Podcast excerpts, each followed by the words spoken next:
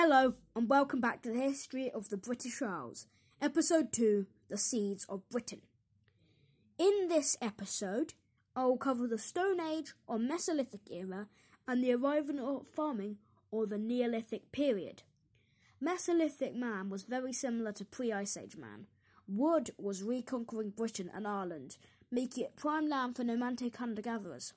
People seem to have moved around river systems and the sea probably because of the need for reliable drinking water at all times.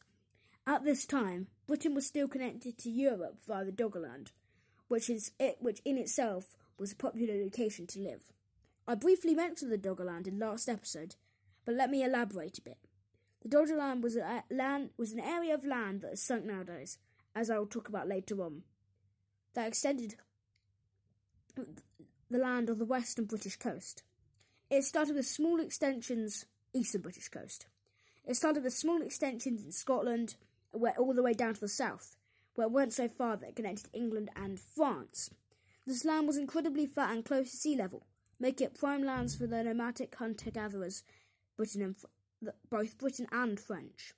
All good things must come to an end, though.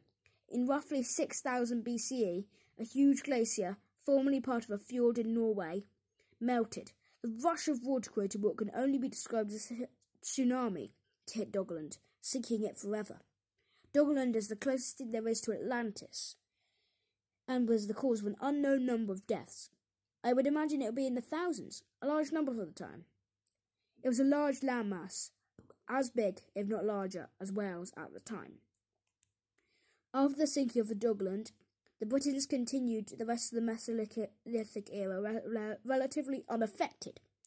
In 4000 BCE, farming, which had started te- in 10,000 BC, but, into, but, took until 4500 BCE to arrive in nor- northern Europe, in roughly took and another 500 years to arrive in Britain and then to Ireland, revolutionised British life. The forests, once a source of livelihood to the Britons, were abandoned or destroyed in such a potential farmland. This period of change is called the Neolithic Revolution. Polished items started to appear in Britain at the time, showing technological growth by the newly settled Britons. From this period, we also see migration from the continent, most likely the reason for the spread of farming. These newcomers would have introduced various elements of continental life to the Britons, and we also see the construction of more advanced structures such as burial mounds at this time. Later on in the Neolithic period, we see the construction of stone circles around Stonehenge. To give you a feel of what life was like, let me give you the perspective of an early Brittonic farmer.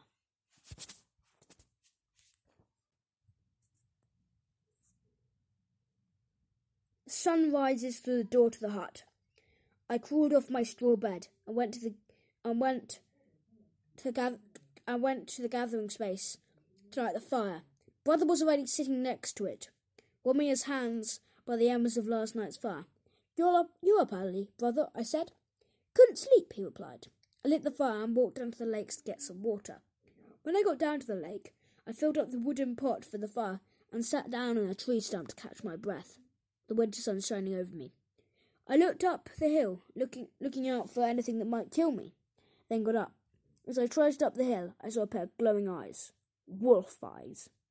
I ran, trying not to spill any water in my mad dash to the village. The wolf jumped out at me with a look of foul pride and started to chase after me. I called up the hill, Wolf! Wolf!